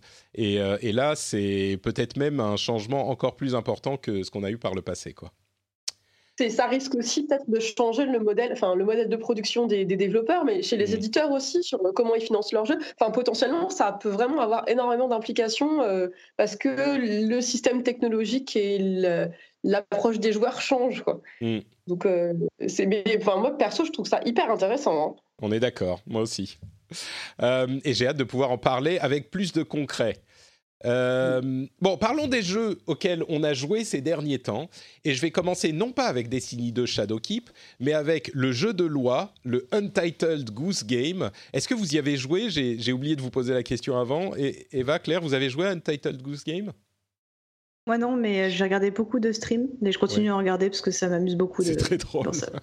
ouais, Claire. J'adore tous les mêmes aussi qui sortent sur les réseaux dessus. Pareil, c'est parfaitement. J'hésite entre euh, brillant et ou stupide. Enfin, c'est... je crois que c'est un petit peu les deux à la fois en fait. C'est ces jeux où on ne sait jamais en fait. Ouais. Euh, bah moi j'y ai joué un petit peu. Euh, j'avoue que je fais un petit peu office de, mouton noir dans mon appréciation de Dalton Goose Game parce qu'il y avait tellement de buzz, tellement de hype sur ce jeu la semaine dernière. je l'ai lancé et je me suis dit ça va être incroyable, ça va être un truc totalement fou. Et en fait comment dire, il est sympa et il y a effectivement quelque chose de brillant dans. Euh, pour ceux qui ne savent pas, c'est un jeu indépendant qui a euh, fait beaucoup de bruit depuis un certain temps et qui a finalement été lancé la semaine dernière, où on joue une oie qui va foutre la merde mais foutre la merde comme fout la merde une oie. C'est pas qu'elle prend un, fusil à pompe tout à coup et qu'elle va euh, tirer sur les, gens de la ville. C'est qu'elle va aller voler des clés, foutre un chapeau dans le lac, ce genre de truc. Et la manière dont la loi se déplace, j'aurais jamais pensé que voir une loi marcher était tellement drôle dans un jeu vidéo. Et être loi qui marche pouvait être tellement marrant dans le jeu vidéo. Et euh, quand elle quack, je ne sais pas comment se dit le cri de, loi, je suis sûr que certains auditeurs pourront me le, me le rappeler. Quand elle quack, c'est, c'est la réaction des gens qui sont autour. Quand tu, tu, tu quack, tu arrives et tu fais quack, quack, et, ils se retournent, ils font mais mais qu'est-ce que c'est que c'est toi? Et ils te regardent un petit peu et puis c'est hyper bien foutu et c'est vraiment être loi, c'est marrant. Le simple fait de marcher, de secouer les ailes, de de, de c'est vraiment euh, c'est des, des, des distrayant à un niveau que j'aurais pas imaginé. Maintenant, le jeu en lui-même, c'est une sorte de mélange entre un jeu de puzzle et un petit peu de stealth, euh, un petit un jeu de furtivité un petit peu et je trouve que on en a fait le tour un petit peu vite. J'ai pas énormément joué, mais je me suis lassé quand même relativement vite. Euh, au-delà de l'effet de la nouveauté, euh, ça m'a pas beaucoup beaucoup plus convaincu. C'est le genre de jeu, vous avez raison, qui se regarde aussi bien presque euh, qu'il se joue. Donc voilà, sur le Untitled Goose Game, mon avis, mon avis complètement personnel et subjectif. Euh, mais il n'y a qu'un jeu indépendant qui peut se permettre de faire un truc comme ça de l'autre côté. Il n'y a qu'un jeu, pardon? Indépendant qui peut se permettre de faire un truc comme ça. Ah, mais c'est sûr. Si, si, si Blizzard, par exemple, avait sorti un truc comme ça, euh, j'aurais mangé mon chapeau. Je sais pas, c'est complètement invraisemblable. Et c'est effectivement une, un type d'expérience que ne peut proposer qu'un qu'un indé. Quoi. C'est complètement euh, étrange, ça sort de nulle part, c'est un ovni. Et il y a plein de gens qui adorent. Donc euh, c'est assez court, hein, je crois, il fait 2-3 heures, quelque chose comme ça. Mm. Mais et ça donne lieu à des, des mèmes, mais, de partout, qui sont hyper drôles. Et cette toi est un héros, quoi. Ça, ça me surprendrait même pas de voir arriver loi de Untitled Goose Game dans Smash Bros. Tu vois, c'est complètement fou ce, personnage improbable qui est super drôle, quoi. Euh, Destiny 2 Shadowkeep. Alors, euh, j'étais hyper excité par Destiny 2. Je suis un grand fan de, Destiny de, la première heure, comme j'en parle souvent dans cette émission. Shadowkeep, c'est une extension euh, qui est un petit peu particulière pour ce titre parce que c'est une extension vraiment de transition. Ils passent de, euh, la, de leur deal avec Activision, de leur deal d'édition avec Activision à une autonomie complète. Ils transforment de nombreuses parties du jeu. Euh, l'essentiel de cette transformation, c'est qu'ils passent à une version du jeu où le endgame est de loin plus important que la progression. Euh, tous les joueurs se retrouvent à la fin du jeu et ont plein d'activités différentes à faire. Euh, je dirais que mon impression, euh, j'ai fini la campagne, j'ai joué un petit peu en endgame. La campagne est, comment dire, elle est aussi bonne que l'essentiel des campagnes de Destiny, c'est-à-dire qu'elle est quand même assez mauvaise. Euh, l'année dernière, j'avais vanté les louanges, euh, chanté les louanges plutôt de euh, Forsaken. parce qu'elle était vraiment bien. C'était une bonne campagne, je la trouvais super bien foutue, bien conçue, intéressante et tout. Là, c'est vraiment pas le cas. On est de retour à ce qu'on avait les années précédentes. Et c'est une campagne qui est euh, passablement oubliable, à peine compréhensible. Euh, il se passe des trucs sur la Lune. Il y a Eris Morn qui vous dit que euh, l'artefact du machin lui parle et qu'il y a des triangles, des pyramides partout qui sont des. Bah, enfin, ça n'a aucun sens, on s'en fout. voilà, c'est Destiny, quoi. Et, mais comme toujours, les activités sont sympas. Peut-être manque un petit peu plus de variété que, que ce qu'on a eu l'année dernière, mais on est au début de la nouvelle saison de Destiny. Euh, c'est toujours aussi satisfaisant. Il y a, au niveau du gameplay, il y a toujours des secrets, des trucs à chasser, des activités, des, listes interminables de trucs à faire qu'il faut cocher pour dire euh, je vais avoir mon, mon, arme euh, cette semaine. mais c'est aussi bien et aussi pas bien que Destiny 2 l'a toujours été. Donc c'est pas un truc que je recommanderais aux gens qui n'ont pas accroché à Destiny par le passé. C'est pas un truc qui va vous retourner sur Destiny. Et euh, même l'expérience free-to-play, euh, vous pouvez y aller. Il y a maintenant une bonne partie, une partie substantielle de Destiny qui est euh, gratuite. Mais ça souffre du défaut de Destiny, c'est-à-dire qu'on arrive et on comprend pas grand-chose à ce qui se passe, on ne sait pas où on doit aller, etc. Donc voilà, Destiny 2 reste un excellent jeu pour les gens qui aiment Destiny. Et moi, je suis dans cette catégorie, donc je suis super content. Il y en a plein qui sont dans cette catégorie et qui sont super contents. Je suis pas convaincu que ça convainque ceux qui sont euh, ceux qui n'étaient pas déjà convaincus. Euh, Eva, je sais que tu as joué sur PC, toi aussi pas mal. Euh, oui. Qu'est-ce que qu'est-ce que t'en penses de Destiny 2 Shadowkeep Moi, j'ai pas eu le temps du tout de finir. J'ai pas eu le temps de énormément jouer depuis que c'est sorti. Mais du coup, j'avais pu tester un peu l'endgame quand j'étais invité à Seattle. Et c'est pareil, en fait, le Shadowkeep, pour l'instant, l'histoire, elle n'est pas très transcendante. Au début, c'est ultra excitant parce que c'est un mystère, euh, tu te retrouves dans une planète hantée, mais en fait, tu te rends compte que ça tourne un petit peu en rond. Et euh, j'ai un peu tu découvert Destiny euh, là dans son ensemble. En fait. oui, j'ai un peu j'ai un peu découvert le côté, les mauvais côtés des campagnes Destiny, donc notamment le côté couloir. Moi, j'ai un peu de mal avec ça. Ça fait très longtemps apparemment qu'ils disent qu'ils essayent de donner plus de liberté aux joueurs, mais ça reste quand même très couloir. Et, euh, mais je pense qu'en fait, le, plus, le mieux dans ce qui est sorti, c'est la nouvelle saison, dans le sens où il y a tout un nouveau contenu qui est censé être plus accessible pour les nouveaux joueurs. Et je ne sais pas si tu as fait Nouvelle Lumière, New Light. Euh, bah, c'est la, partie free-to-play, effectivement. Ouais. Oui, mm. mais je ne sais pas si tu as fait tout le tuto du début. Non, mais c'est le tuto du premier Destiny, en fait. Mais euh, D'accord. Parce que j'ai commencé Destiny 2 quand il est passé en free-to-play avant Nouvelle Lumière, et là, tu étais complètement jeté dans le truc sans que rien ne soit expliqué en fait sur l'univers ni quoi que ce soit. C'était basiquement, il faut tuer des aliens et tu passes ton temps à réparer euh, des choses, mais tu sais jamais vraiment à quoi ça mène. Alors que là, as, il te explique vraiment tout le lore, qui est un lore euh, en plus ultra complexe. Moi, je ne m'étais pas rendu compte à quel point euh, ah le lore est développé sur Destiny. ils ont vraiment un potentiel de fou, je pense, pour, pour le rendre encore mieux à ce niveau-là. Et euh, j'aime bien en fait ce qu'introduit Nouvelle Lumière. Et j'aime bien aussi le côté Battle Pass qui fait que euh, au moins les progressions de niveau, ça t'apporte des, des, récompenses visibles. C'est vrai. Mais euh, Shadowkeep, ça coûte quand même 35 euros et je pense que ça c'est un peu cher pour ce que c'est par rapport au temps de campagne, etc. Ouais. Et moi, j'ai pas le temps pour commit à fond et faire tout l'endgame et tout comprendre. Donc c'est vrai que pour un joueur qui est plus casu, qui veut y passer peut-être 5-6 heures par semaine, c'est un peu compliqué, quoi. C'est vrai, ouais. C'est un jeu qui est un, lifestyle game, comme on dit. Moi, j'ai envie d'y jouer plus tout le temps. Hein. C'est l'un de hmm. mes jeux préférés. J'ai envie d'y jouer, mais mais, euh, mais ouais, c'est quelque chose qui demande un certain euh, engagement pour en tirer la substantifique moelle. Mais bon, donc voilà, en gros, la conclusion de ces impressions, c'est Destiny 2, bah, c'est Destiny 2, quoi. Voilà.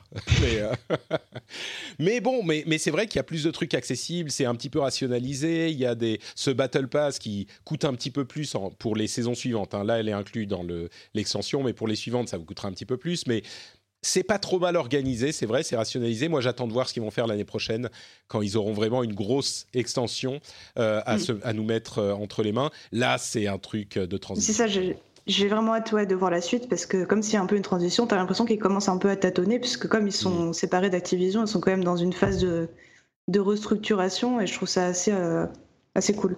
Ouais. Est-ce qu'il y a d'autres jeux auxquels vous avez joué dont vous voulez nous parler ou, ou pas? Non, moi j'attends juste avec impatience le nouveau Pokémon sur Switch. Toi et quelques millions de personnes. Euh, bah, du coup, je peux vous parler de l'Oculus Quest que j'ai reçu suite à l'annonce de sa euh, compatibilité avec la connexion PC qui arrivera en novembre. J'ai décidé de m'équiper et j'ai essayé l'Oculus Quest. Euh, je vous avais parlé de l'Oculus Go et du PlayStation VR.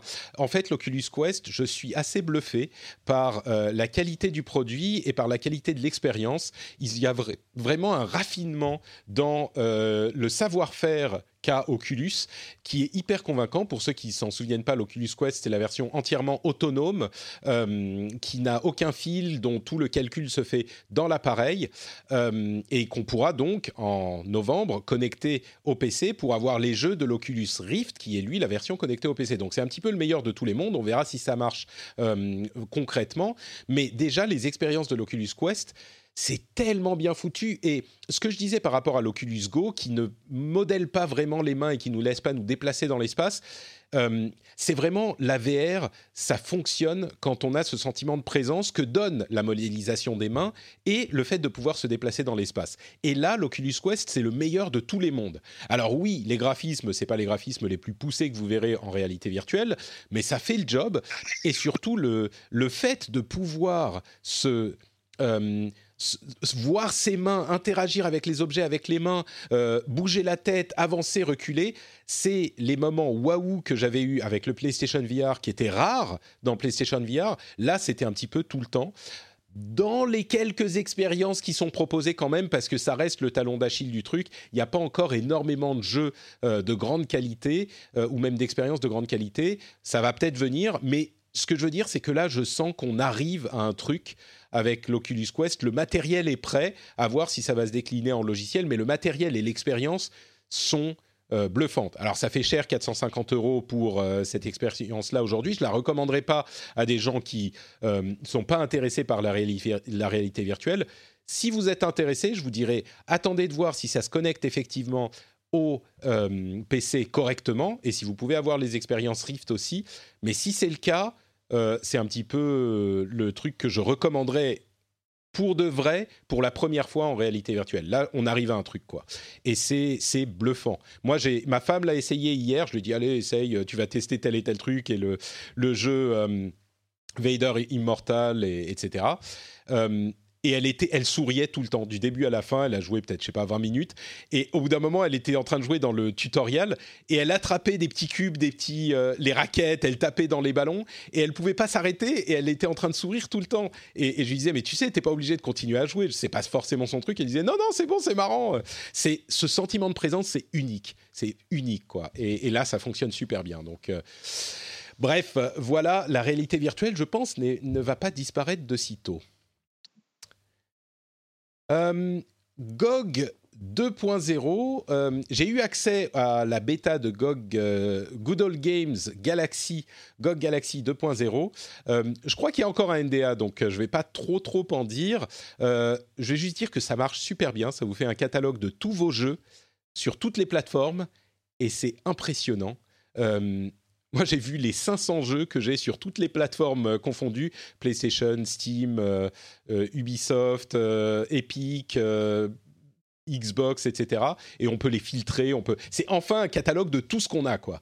Donc ça marche super bien. Je, j'en dirai plus quand le NDA sera, sera levé.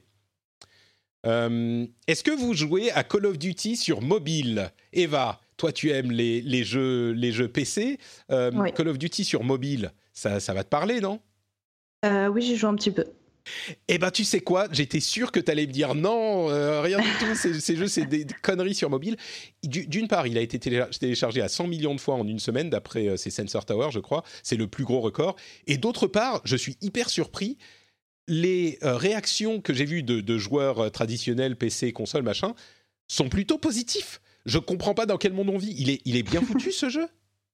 Bah, c'est surtout que les jeux euh, FPS mobiles sont enfin meilleurs qu'avant. Ils ont enfin trouvé euh, une bonne façon de, de prendre en main les jeux en fait sur mobile. Et euh, sur Call of Duty, je trouve que c'est vraiment pas mal. En fait, tu peux vraiment customiser ton, ton approche. Enfin, c'est pas ultra différent. Oui, les contrôles. Après, c'est pas ultra différent PUBG mobile, je trouve. Et mm. personnellement, je préfère quand même PUBG Mobile. Mais je pense qu'il a quand même du potentiel. Et moi, après, je suis pas une fan de la licence. Mais je pense que pour les fans de la licence, le fait d'avoir un jeu comme ça, différent des autres, entre guillemets, puisque tu n'en auras pas un chaque année, c'est free to play, etc., c'est super cool pour les fans de Call of Duty. Il y a déjà beaucoup de contenu en vrai. Même s'il y a aussi quelques bugs et c'est un jeu pas encore totalement fini, c'est quand même sorti avec pas mal de contenu. Est-ce que c'est... Euh, d'une part, il y avait la possibilité de contrôler à la manette, ils l'ont viré très vite parce que je pense que le matchmaking n'est pas encore mhm. prévu pour. Euh, est-ce que la monétisation est, est, agressive sur le jeu ou est-ce que ça, ça passe? C'est la grosse question, j'imagine, que se posent les gens. Euh, moi, je trouve que c'est un peu agressif, mais c'est un peu les normes sur les jeux mobiles, en fait.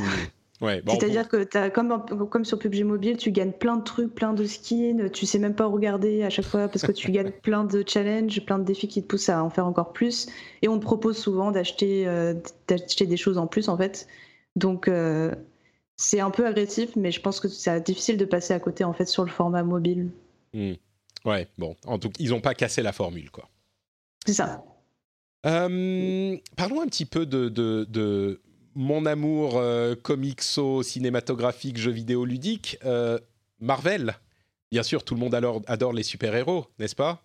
Vous, deux aussi, vous adorez Marvel Non? Non. Je me sens. Euh, moi, j'aime les anti-super-héros. Donc, tu as aimé The Boys sur. Exactement. The Boys, j'ai adoré.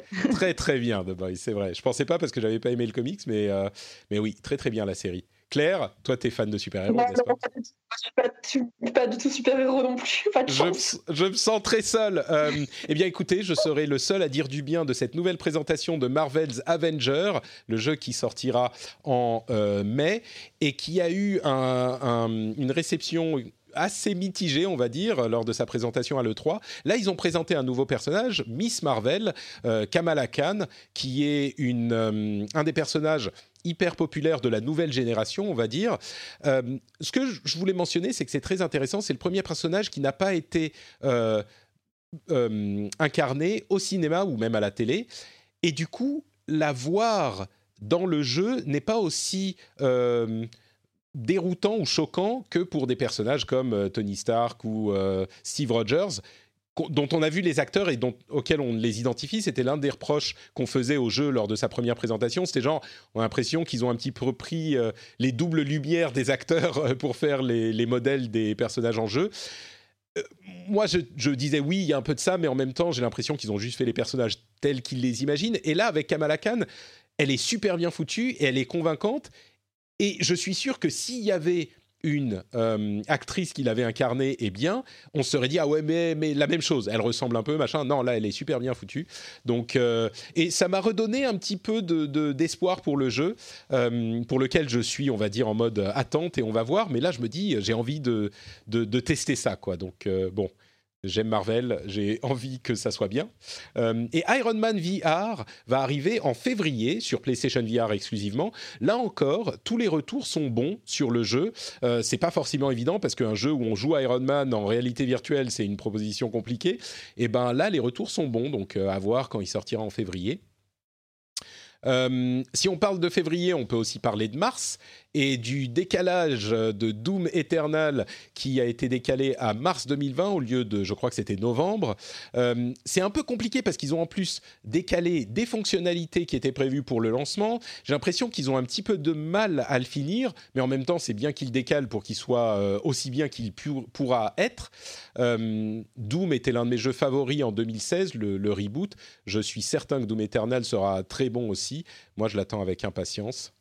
Euh, voilà, bon, c'est bien qu'il l'ait décalé, quoi, je pense.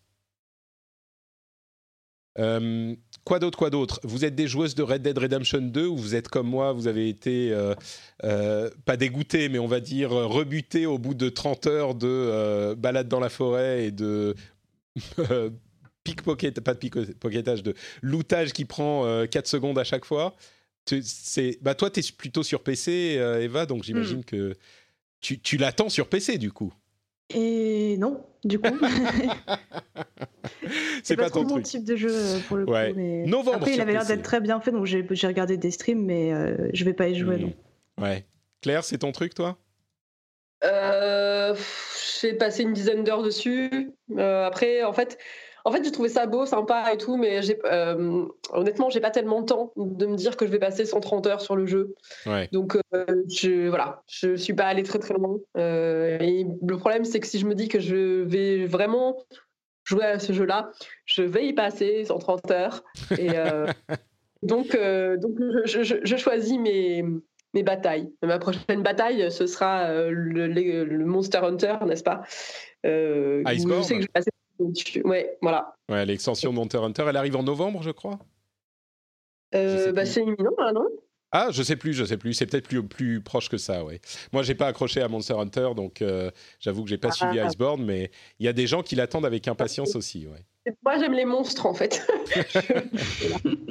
Et souvent, c'est loin des super-héros, du coup. bon, écoute, euh, Hulk, il est quand même gros et vert et je sais pas quoi, non euh, mais, enfin, c'est un humain bizarre, mais c'est un humain, c'est pas un bon, ok, ok, d'accord. Euh, bon, quoi qu'il en soit, Red Dead Redemption 2 arrive donc en novembre sur PC. Euh, ce qui est intéressant, c'est qu'il va arriver aussi sur Steam, mais un mois après la sortie sur les autres plateformes. Les autres plateformes étant l'Epic Game Store, je crois, que pas Good Old Games, peut-être pas, parce que ça c'est sans DRM, je sais plus. Mais il va aussi arriver sur le launcher de euh, Rockstar. Donc ça, c'est ce qu'on attendait. C'est pas si surprenant. Et sur ce launcher, euh, si vous le précommandez, vous avez aussi d'autres jeux en cadeau. Donc euh, ah oui, c'est sur le Humble Store qui va arriver. Epic Game Store, Greenman Gaming, Humble Store, GameStop et d'autres numérique et sur Stadia en novembre aussi. Et euh, donc, comme je le disais, chez Steam au bout d'un mois, quelque chose comme ça. Donc, évidemment, la part euh, de revenus que prend Valve sur Steam a dû jouer dans cette euh, décision de Rockstar, on s'en doute. Euh, dernier sujet que je voulais couvrir, c'est euh, des chiffres du NPD, l'organisme qui traque les ventes de jeux vidéo aux États-Unis, euh, qui, couvre le top 10 des plus grosses ventes sur PlayStation 4 et Xbox One sur, bah, depuis la le lancement des consoles. Euh, ils ont divisé en deux catégories. Euh, d'une part, les exclusivités uniquement, et d'autre part, les ventes avec euh, les, tous les jeux confondus, même les multiplateformes. ce qui m'a vraiment choqué sur la partie multiplateforme, bah, je vais parler de la partie exclusive uniquement. Sur la partie exclusive, c'est marrant parce qu'on voit du côté Xbox, il y a Halo, Halo, Forza, Gears, Forza, Forza, Forza, Forza, et c'est des suites. C'est quasiment que des suites. Euh, sur PlayStation 4, il y a des suites aussi, bien sûr, mais il y a le Spider-Man de Marvel. Bon, ça c'est une IP qui existait. God of War, ok, c'est peut-être une, euh, une IP qui existait aussi, mais c'est une réinvention du truc. Horizon Zero Dawn, Uncharted 4, pas surprenant. Euh, Bloodborne, Days Gone, Infamous Second Son. Il y a quand même plus de variété, on va dire. Euh, et bon, ça ne fait que confirmer, je pense, le fait que Microsoft a besoin de plus de jeux exclusifs. Et on le dit depuis des mois, ils ont commencé à mettre les choses en place pour avoir ça avec tous les studios qu'ils ont rachetés. Donc c'est pas hyper surprenant euh, à ce niveau-là. Un truc un petit peu plus surprenant, si je vous pose la question, vous connaissez bien l'industrie, euh, à votre avis, quels sont les jeux les plus vendus, si on parle de jeux multiplateformes euh, aussi, sur euh, PlayStation 4 et Xbox One? Peut-être que je vais poser la question à Claire. Le titre qui revient le plus souvent, c'est quoi à ton avis? Je pense que c'est un Call of, non? Eh bien écoute, pile dans le mille, bien joué. En première place, il y a bien sûr euh, Grand Theft Auto 5 qui n'arrête pas, qui ne s'arrête pas sur les deux consoles. Mais après, on a euh, sur PlayStation 4, Red Dead Redemption 2, ok, Call of Duty, Call of Duty, Call of Duty, dont Black Ops 4, qui est celui de l'année dernière. Hein. il est en quatrième position déjà. Euh, Spider-Man, Call of Duty Infinite Warfare sur Xbox One. Donc parmi les dix premiers, il y en a genre 5 de, de, Call of Duty. Sur Xbox One, Grand Theft Auto bien sûr, Call of Duty World War 2, Black Ops 2, euh, pardon, Black Ops 3, Black Ops 4, euh, Red Dead Redemption 2, Infinite Warfare, et on a même en 9 position sur Xbox One Advanced Warfare. On a tellement l'impression que Call of Duty, ouais, c'est du passé, les jeux sont pas bien, tout le monde s'en fout, machin. C'est incroyable de voir que même le jeu de l'année dernière, Call of Duty Black Ops 4, est euh, en, super haute position, en quatrième position sur les chiffres de vente. C'est l'argent généré, donc ça inclut les, les promotions et tout ça au prix des promotions. L'argent généré par les titres. Alors ça inclut peut-être pas toutes les ventes numériques parce que le NPD a un programme de reporting de vente numérique auquel tous les acteurs ne sont pas intégrés, mais il n'empêche, c'est l'essentiel des ventes. Et Call of Duty, ça reste malgré tout un énorme morceau de la vente de jeux vidéo. J'ai l'impression que on a souvent nous une vision biaisée de tout ça, de notre euh, euh, perchoir de, de gamers euh, hardcore, et qu'on se rend pas bien compte de ce qu'est le vrai monde des, vrais gamers. Je sais pas Eva si toi c'est c'est quelque chose qui te que, que, tu vois dans ton quotidien de journaliste de jeux vidéo, mais j'ai l'impression mm. qu'on est nous un petit peu déconnectés des réalités du grand marché du jeu vidéo, quoi. Oui, il y a un décalage complet, je trouve. Par exemple, euh, FIFA, c'est un jeu super populaire en France et euh, pourtant tout le monde dit que ça va mourir, etc. Enfin, dans ma communauté, forcément. Hmm. Mais du coup, euh, ça n'a rien à voir en fait quand on voit les chiffres. Ouais, ouais. Au final, on représente une petite partie de la communauté. C'est ça. J'ai l'impression que c'est un petit peu comme, je sais pas, il y a, y a quelques films ou quelques artistes qui font 90% des ventes. Et dans le jeu vidéo, c'est pareil. C'est Call of Duty, c'est les jeux de sport. Euh, bon, en l'occurrence, surtout Call of Duty, mais euh, après, je pense que c'est plus segmenté. Les Call of Duty, ils se vendent dans le monde entier. Euh, les autres jeux, c'est genre FIFA se vend en Europe, Madden se vend aux États-Unis, et ce genre de trucs. Mais... J'ai été surprise qu'il n'y ait pas les assassins, qu'il y ait zéro assassin, par exemple, dans le top 10. C'est vrai, ouais. Assassin's Creed, il n'y est pas hmm. du tout, pas un seul. Hmm. C'est surprenant. Alors que, enfin, alors que quand, enfin, le, le, Odyssey là, euh, c'est quand même un gros succès commercial et du coup, enfin voilà, euh, je sais pas quelle est la proportion, à quel point c'est en dessous hmm. par rapport à ce, top 10. Et euh, d'un point de vue strictement personnel, je trouve ça hyper triste que ce soit, enfin, c'est un type de jeu majoritairement avec une licence qui écrase tout le reste. Je trouve que c'est je trouve ça, je trouve que c'est d'une tristesse. C'est un peu triste, ouais. Bon, faut avouer que c'est les chiffres aux États-Unis aussi, hein, donc c'est pas les chiffres dans le monde entier. Euh, ils aiment bien les FPS, clairement. Euh, donc ça, ça, ça serait peut-être un peu différent si on avait les chiffres du monde entier. Mais oui, c'est sûr. C'est, je pense pas que euh, Call of Duty disparaisse tout à coup du top 4 si on inclut les chiffres du reste du monde, quoi. Ça, c'est, c'est certain, mais. Bon, et puis il n'y a pas tous les free-to-play. Mais il n'y a pas les Battle Royale, enfin, c'est ça, ouais. S'il n'y a pas les free-to-play, il n'y a pas les qui ne sont pas inclus. Là, c'est les ventes de jeux. Donc, il faut nuancer un peu tout ça, mais quand même, quand même.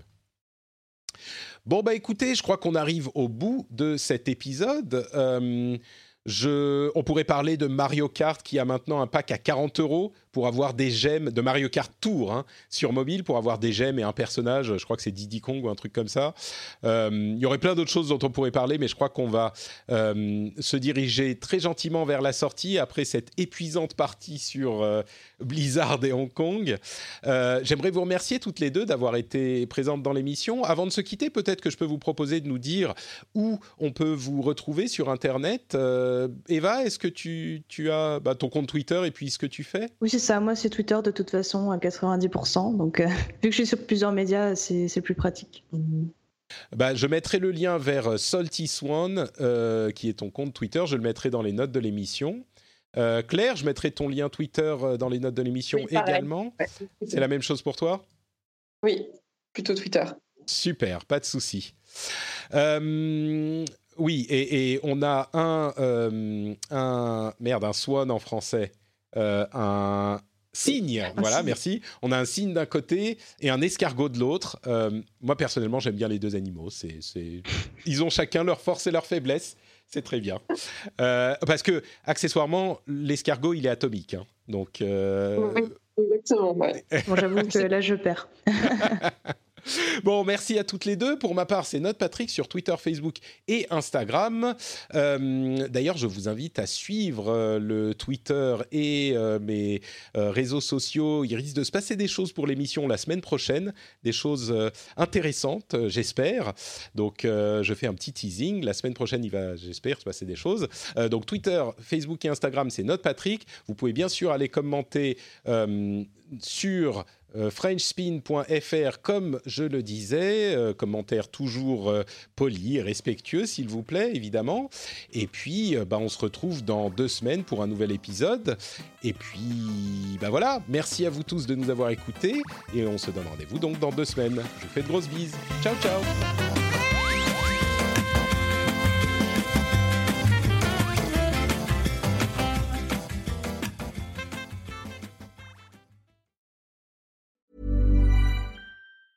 Mom deserves the best, and there's no better place to shop for Mother's Day than Whole Foods Market. They're your destination for unbeatable savings, from premium gifts to show-stopping flowers and irresistible desserts. Start by saving 33% with Prime on all body care and candles. Then get a 15-stem bunch of tulips for just $9.99 each with Prime. Round out Mom's menu with festive rosé, irresistible berry chantilly cake, and more special treats. Come celebrate Mother's Day at Whole Foods Market. Hey, it's Danny Pellegrino from Everything Iconic.